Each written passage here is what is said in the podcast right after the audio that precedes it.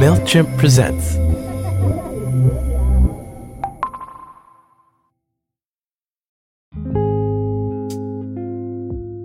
Oh, hi. You're listening to Call Paul, and I'm Paul Jarvis, your host. I'm currently the co founder of Fathom, a website analytics company. I've run a bunch of small businesses over the last 20 plus years, and I also wrote a book, Company of One, a book about intentionally growing a small business. In this season of Call Paul, we're talking to small business owners who are in it not just for financial reasons, but for a place to act on their values and make a difference in their industry. Some industries, by virtue of what they create, move at an epically slow pace. Contrary to what some will tell you, this is not a bad thing. Slow means you have time to be considerate, weigh your options, and more importantly, to determine the consequences of the decisions you make and the impact that they'll have on people, communities, and even our planet. It's a very vast network when you actually break it down because we're kind of the top decision maker of this huge triangle tree forest of all of these other things. And so it's like, okay, well, yeah, you're a small business. What do you really think you're going to change? And then you go, um, actually, I handpicked like millions of dollars worth of people and stuff. And so actually, we can change quite a bit. That's Kate Fitzgerald, director of Whispering Smith a staunchly feminist architecture firm working across both residential and commercial projects in Western Australia. I found them through a design newsletter and was drawn to their minimal design choices. Their work also takes into account local craft, carbon neutrality, and even affordability. So, Whispering Smith is actually a 1950s Western series, and Whispering Smith is the sheriff. So, yeah, that's where the name comes from. What's the story there? Why isn't it your last name? Because I thought most architecture firms just use like the name of the people. It wasn't me, actually. It was um, some mates of mine that had this great idea, and they were like, oh, what you actually need is like a, a stalwart male figure to, to be the spearhead for your firm. Whispering Smith is like a quiet, long range rifleman who vaults onto horses and does all that sort of stuff. And so when you start out, you've got no portfolio, no built work, no real idea how to run a business. You're right at the bottom. And so they were like, if you just choose someone really tough and cool to be the, the thing that is your company, you know, that should help get some people over the line. Can you describe the physical space of your company? We rented a ratty old boat electrical mechanics warehouse. It's in South Fremantle, which is right near South Beach, which is this really cute little swimming beach. So there's that time of year towards Christmas when you know, there's towels hanging everywhere in the office because everyone's everyone's been to the beach and everyone's just like trying to get through those super crazy weeks towards the end. But there's a lot of sitting around in your bathers and towel, I think, at that time. But yeah, it's a brick warehouse, and we kind of refurbed it and um, split it into um, a bunch of spaces. And so we've had over time like a builder, an environmental scientist. We've had like quite a few people have come and graced us with their time at the space. And we had Tuesday lunches um, every Tuesday until the, the warehouse actually got too full that we couldn't. We have a side space in that area with a roller door on the front that faces this really beautiful little residential street that's just off quite a commercial and vibrant little local strip with like a part like a couple of pubs some bars some restaurants and cafes and whatever and so we've been able to use that space as a as a as a gallery we've had some incredible art um, emerging artist shows there um, we've run some business events there and that's been like without a doubt one of the coolest things that we've done as a practice i think opening up our space to other creative communities to use did you always see yourself running a business I grew up on a farm it was a family thing. We had this really awesome farm. Um, and my mum and dad and my two brothers, and it's in the middle of nowhere in Victoria on the other side of Australia. I, I obviously had incredible parents and a great family and we always laugh about this but basically you you you got your license when you could reach the pedals that's kind of on the farm and so even from that point on you are such an incredibly young person with such an incredibly big responsibility And it just got to the point where it's like, as soon as you can reach the pedals, as soon as you can drive, you get a bunch of jobs. You could be like, oh, I'm just really, it's raining outside and I really just want to watch some cartoons, right? But I know if I don't go check that water trough, then, you know, it might be really hot tomorrow and there might be no water in it and a bunch of animals are going to die. So there's like an immediate responsibility thing that happens when you live and work on a farm and you're already in a team and you know that if you don't do that thing, you're only going to let someone else down. And so it was so weird to go from that world to my first ever job in a big architecture practice where you don't have enough skills to really contribute that well to the team. No one really knows your name. Everyone assumes that you can't do anything, which is probably right. And you're just a number wearing your ill fitting corporate clothes that you've never worn before in your life. And it just seemed like such an enormous waste of potential especially as a person who'd basically been responsible for huge things as a kid, as a very young kid. And I was like, I just, I think I'm cut out to be responsible for stuff. I don't feel responsible for anything in this environment. I don't feel like I'm impacting this team one iota. And so I was like, that is the opposite of what I want to do. And I knew really early on that I wanted to be super responsible. And I guess that's probably one of the things that makes me a good business owner and a leader and all those other things. How would you describe Whispering Smith as a company? How is it different from the way that other architecture firms are set up and run? Architecture in Australia is a is a has been and is a significantly male dominated profession. It's also not very diverse. I mean, it's pretty white and male, really. Um, and we have some like major steps to make in that direction um, to diversify the profession and we need to do it as quickly as possible. But basically whispering smith is different because of its intention to be different. I mean a lot of architecture practices maybe start up with their intention to be the same. You know like oh these are my idols list them all off Corbusier, mies van der rohe all of those um, amazing practitioners that we learn so so much about but we wanted to start our practice because we knew that there was a lot of things that weren't right about those old big names. Like in in western australia there's a wall of the australian institute of architects which is you know you guys have a similar professional body over there, there there's a wall in um, western australia of all the past presidents and like was really famous for for all being men.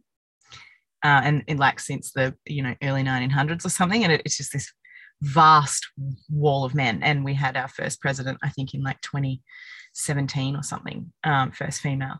And so everyone was like, oh, you know, you know, you can get really excited about that now because you've, you know, there's a there's a there's a woman up there. And I was like, yeah, we'll probably get excited in a, in a hundred years' time when there's the equivalent number of women up there. Um, and so, yeah, this, I mean, Whispering Smith is different because it intends to be different. In a lot of industries, we wouldn't be different. We would just be the status quo. You know, there's a lot of really awesome industries out there that are not battling as much as the architectural um, old school one that I'm in. But yeah, I think that's what probably sets us apart. How do you come up with those as the things that you pick to have the most importance? And then how do you ensure that they're put into action and not just like a placard on the wall? One of the things that we have done is we sit down and we go through our goals and our culture and our vision even as a very small team. We do that every year just to make sure that we're aligned and that everyone's giving their feedback. So claire who is one of our team members had her first baby recently and so that there was a whole shift with that about okay well you know we've always said we're a feminist practice and we need to have the best parental leave policy possible for our team. Part of that is like working to draft that policy and make sure that it's the best that we can possibly do for Claire. And I think that is basically saying, okay, we're going to put this flag in the sand. That's going to be our vision. That's our aim. We're going to try and achieve with everything we have that particular culture and those particular values and then we will spend the rest of our lives every single day making sure that we try and measure up to them. There was a pretty great move in world architecture called Architects Declare.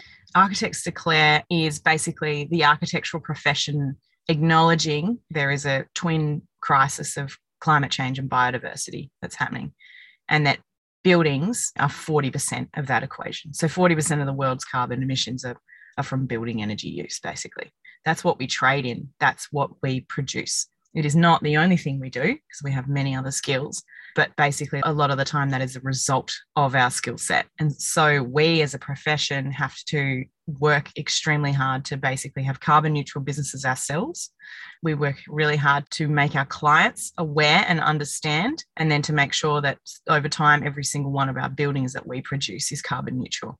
And I mean, a thousand firms in Australia have signed on to this, Architects Declare. That's again saying, okay, well, we know this needs to happen. We leaders of the built environment. And as leaders, we need to look inside ourselves and say, what are we doing to contribute to this problem? And, you know, over the last couple of years, even through the pandemic and things, we've changed the way we do things. We switched over to green power straight away. We are now going through the process of actually measuring our carbon and being carbon neutral certified. So that's, you know, that's a big part of it as well.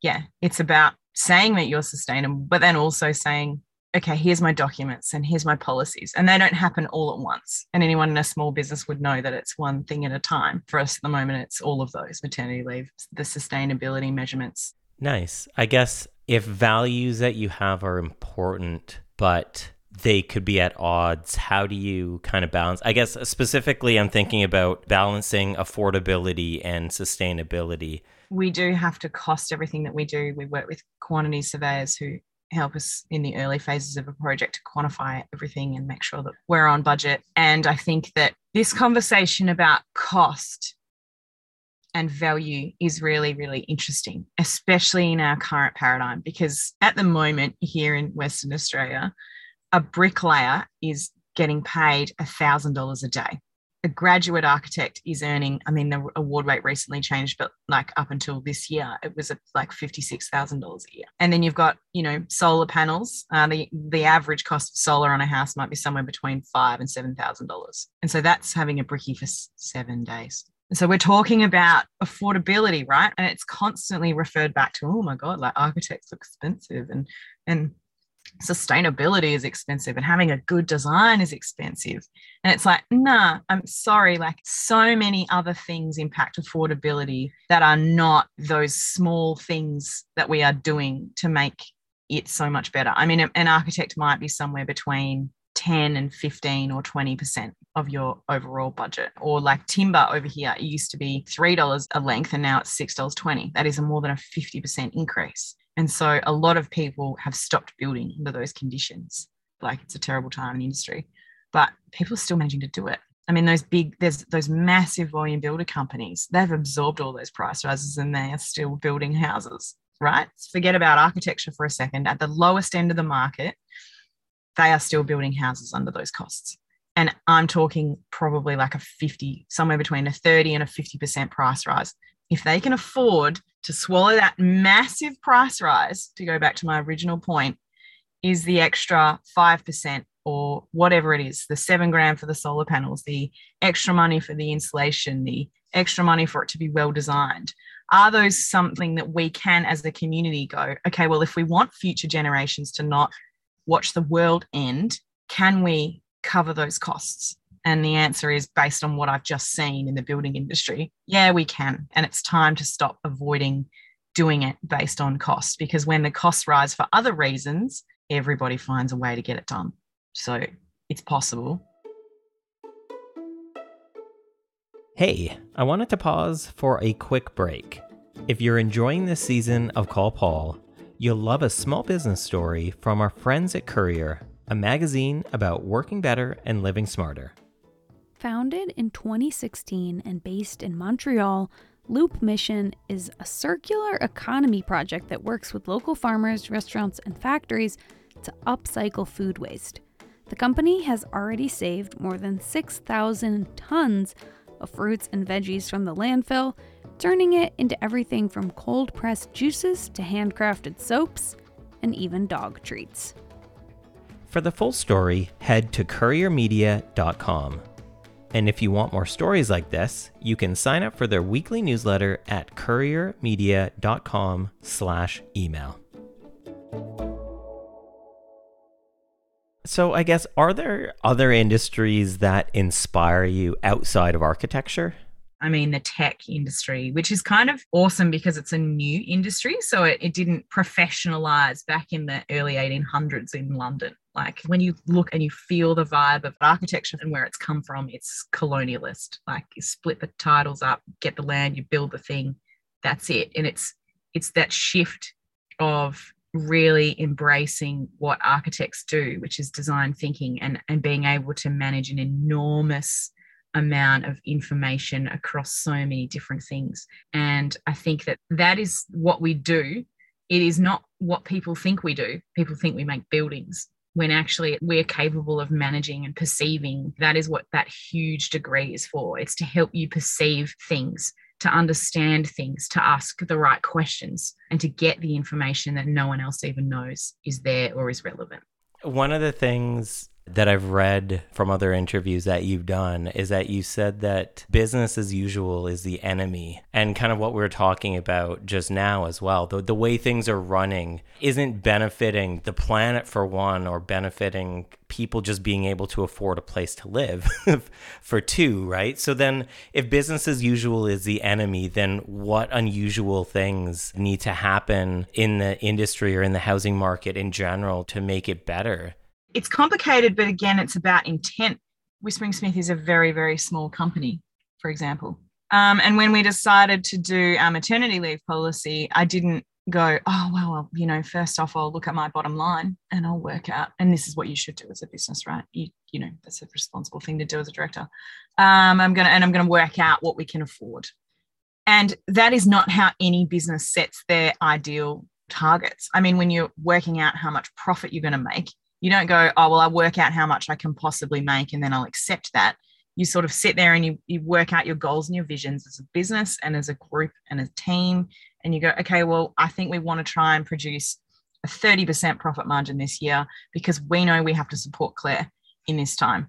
And we're going to need support when Claire's not here. So that means we're going to try and achieve that because that's our that's our vision and that's our goal and that's what we need to achieve. And when you start setting targets and working towards them, things become magically easier. You know, when everyone is united in that vision to achieve something, it happens really quickly. I mean, we've done so many great things for the environment as an entire nation, and everyone's like, oh, it's really hard. And I'm like, yeah, but it's actually just that you need everyone to have the intent to want to do that. Didn't we get rid of fluorocarbons, the things that come in spray cans? Yeah, I remember in the I think in the 80s there was like a hole in the ozone layer and then it, there wasn't one anymore. Right, and it was all just like, "Oh no, this is really bad. We stop using that." And bang, and it was done and it was finished. I just feel like it's been, you know, since 1991 we've known about this and there has just been an absolute reluctance to accept that we all need to look at ourselves and change. And I think that that's across so many different things in the world. And I think that the great thing about the architectural profession that I think I'm so proud about, and I think that's where it's leading, is that we literally sent that thing around and said, we're leaders, we take responsibility for that 40%. That is on our watch. We didn't do all of those buildings, but basically, that is us. That is what we produce. And it's time for us to produce stuff that's better, that doesn't do that. And so we'll fix our part of it. You know, that's the mindset of a small business. That's where the change comes from. I fully agree. It seems to be that small businesses prove out things, and then big businesses are like, oh, well, we could probably do that too. I mean, to just take it back, we looked up the best maternity leave policy in the ASX 200, and we were like, we'll do that. So if the best 200, this is the best that the best 200 companies on the share market in Australia can achieve, we want to find the best one. We'll copy that, and it's actually better than like so many others, you know. And then, but what the one thing that I did notice when I was looking up these maternity leave policies of the big corporations is that some of the in the last two years, a huge number of them have dramatically fixed or increased their parental leave policy. I was like, oh my God, this this is literally this two-year thing where an, an entire shift is happening across all of these corporations. Was it affordable for them? to suddenly turn around and pay everyone twice as much paid parental leave as they did before, or to give it to all the dads who were only getting a miniature amount of weeks and now get the same to be a carer as well. Was that affordable? Like, of course, it wasn't. If you look at it purely as dollars and cents, of course, it wasn't affordable. but they made a goal and a target and they have a vision for it and they achieved it. And so it's like, okay, well, the world is actually shifting in the right direction. I think as well, uh, a lot of it is too narrow a thinking. If you just look at that one aspect of it, where if it costs you twice as much to pay somebody on mat leave than you paid before, I don't think it necessarily costs you twice as much, right? Because I think your employee retention of that person wanting to come back and work at the same company after that time is probably going to be higher. And churning companies, I don't know what it's like over there, but in North America, people have been not wanting to work at the jobs if they don't like it, if they don't have benefits that support themselves, if they don't have a living wage, that sort of thing. So I think it does impact dollars and cents in a positive way to do the right thing most of the time. But I think a lot of companies don't consider that or they don't consider it until it's been proven out like oh why why does this small business have no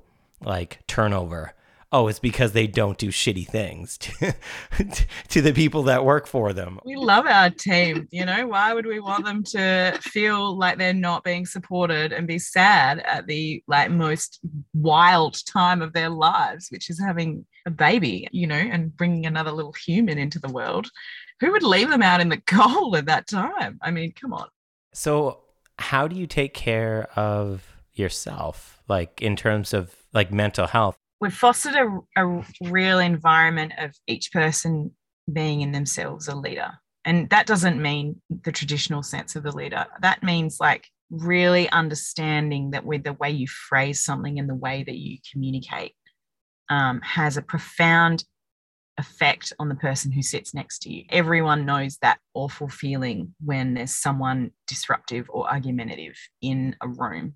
You just want to get out of there. And that, I mean, I think that that is one of the key things about being in a small team that matters so much. And it also, it's not just inside the team, right? It's also all of the people we deal with in the construction industry. So we partner with really amazing people to build our projects. There is like no gender inequality on our sites. We walk on there and we know that people respect us and respect our position and you know that there's never any negativity, which is a really this that is an incredible thing in itself.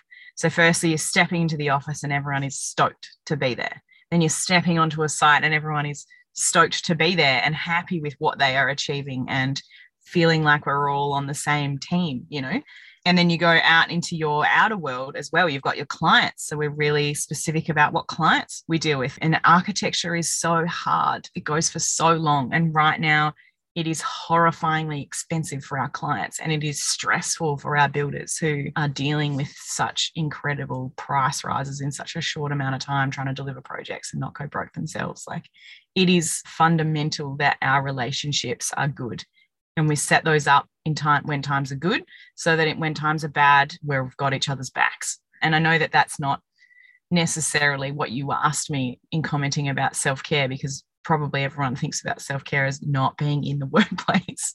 But i feel like if i'm going home at night time with a smile on my face and I'm not stewing about all of these bad experiences I had with people at my work. That's been one of the greatest things that we've done as a practice. People always used to challenge me on that. They're like, you can pick your clients because you're in a place where you can pick your clients. And I would always say, no, I'm in the place where I can pick my clients because I've always picked my clients because that is the most important thing. Like that's where I'm going to be happy, like you said, to to start work and to finish work every day. That's where it's not going to turn badly, and then we have to argue about legal stuff. If that is taken care of, if I pick correctly, and I didn't always pick correctly, I sometimes made the wrong choices. Man, we still make the wrong choices. Yeah. yeah, but if that happens far less than you picking the right people to work with, then that takes care of so much in work. Like that takes care of just almost everything else is is manageable or doable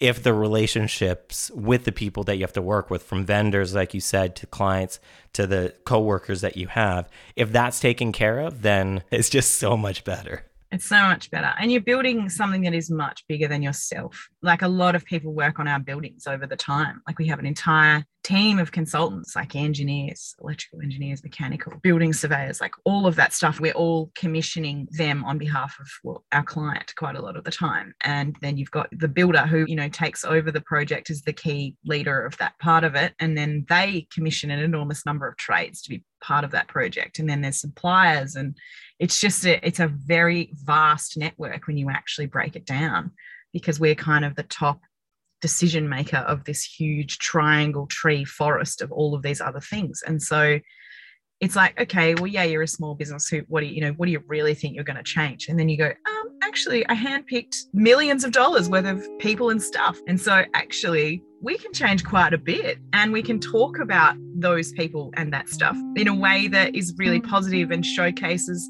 like how awesome they are. And that's actually quite powerful in itself.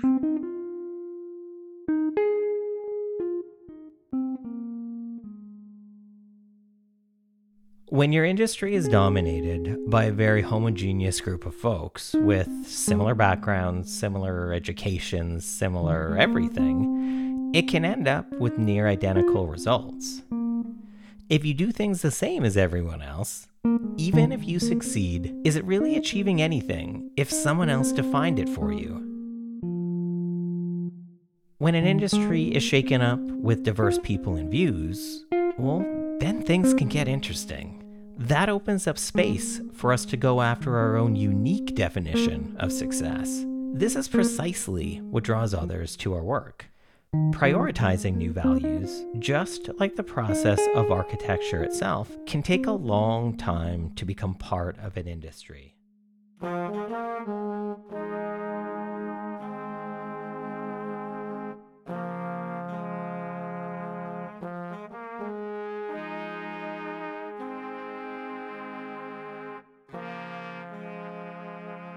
And sure, it can be discouraging sometimes, but it doesn't mean we should stop acting to make these changes. When building anything, from a house to a business, it's important to consider not just succeeding, but how we lay the foundation of values to achieve our own unique and sustained version of success.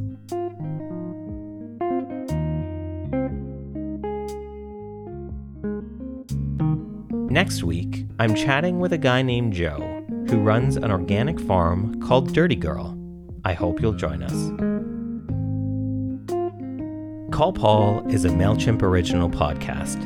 The show is made possible with the help of the whole amazing team Julie Douglas, Ruth Eddy, Sasha Brown, Tiara Darnell, Kaida Jesus, and Zoe Culkin. Subscribe now on your favorite podcast player so you can check out all of our other episodes and seasons.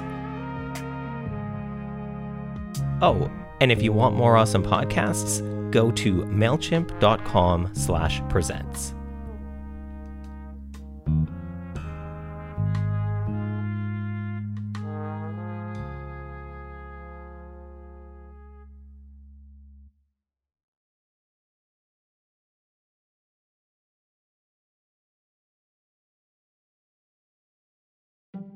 Want to know what makes a successful email marketing strategy? Well, you could figure out a way to analyze millions of data points from other emails, or you could spend months researching the most relevant content, subject lines, and target audiences for your business. But if you don't have that type of data, or that type of time, then you might need some help. That's where MailChimp comes in. MailChimp sends out billions of emails and analyzes millions of data points to offer personalized recommendations for your small business like setting up a weekly automation that sends your meditation guide to your audience every Sunday evening with a link to book their next session at your spa. These recommendations can improve your email content, subject lines, targeting, marketing automations, and so much more. Stop wasting time guessing about your marketing strategy and start utilizing informative, personalized, data backed recommendations from MailChimp. Guess less and sell more with the number one email marketing and automation brand. Intuit MailChimp. Learn more at MailChimp.com. Based on competitor brands' publicly available data on worldwide numbers of customers in 2021 and 2022.